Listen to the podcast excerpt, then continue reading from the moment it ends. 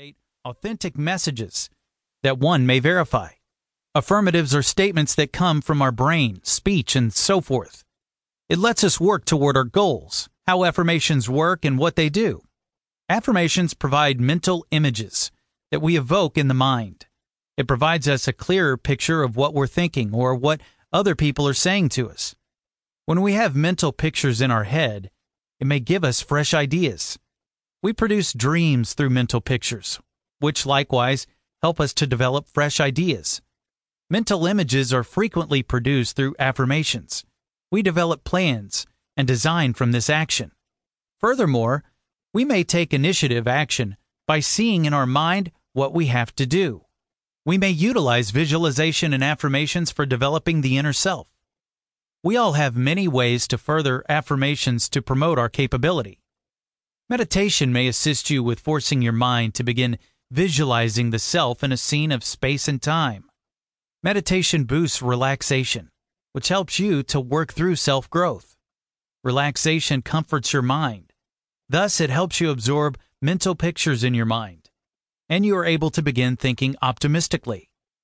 We all must provide the mind room to breathe, so we may think positive in order to benefit from affirmations. We all have to work our way through self growth. Despite where we start to develop our skills, we all have to get it done. Woefully, however, many individuals have departed the world underdeveloped, and many more will depart the world the same way. Many individuals miss the advantages of meeting the inner self. The inner self is the whole being within each of us that sets us free from encumbrance, distress, illness, and other impairments.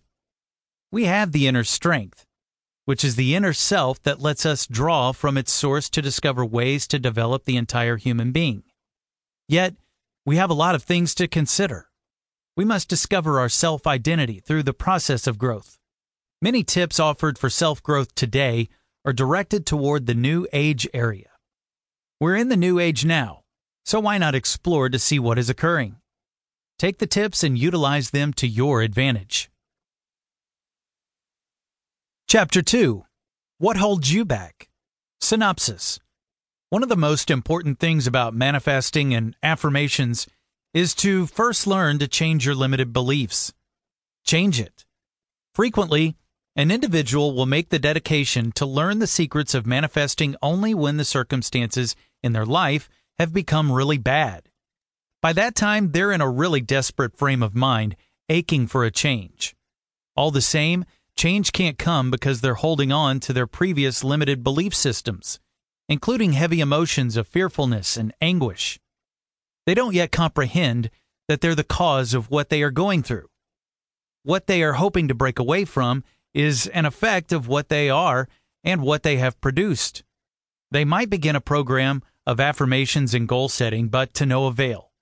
Regardless how hard they try, nothing appears to work as the old patterns and the previous inner beliefs haven't been sufficiently changed. Your belief influences your outward experience. What is real for one individual isn't going to be real for another individual. Two very different individuals may start up a similar project with the same tools all the same. Both will get greatly different results.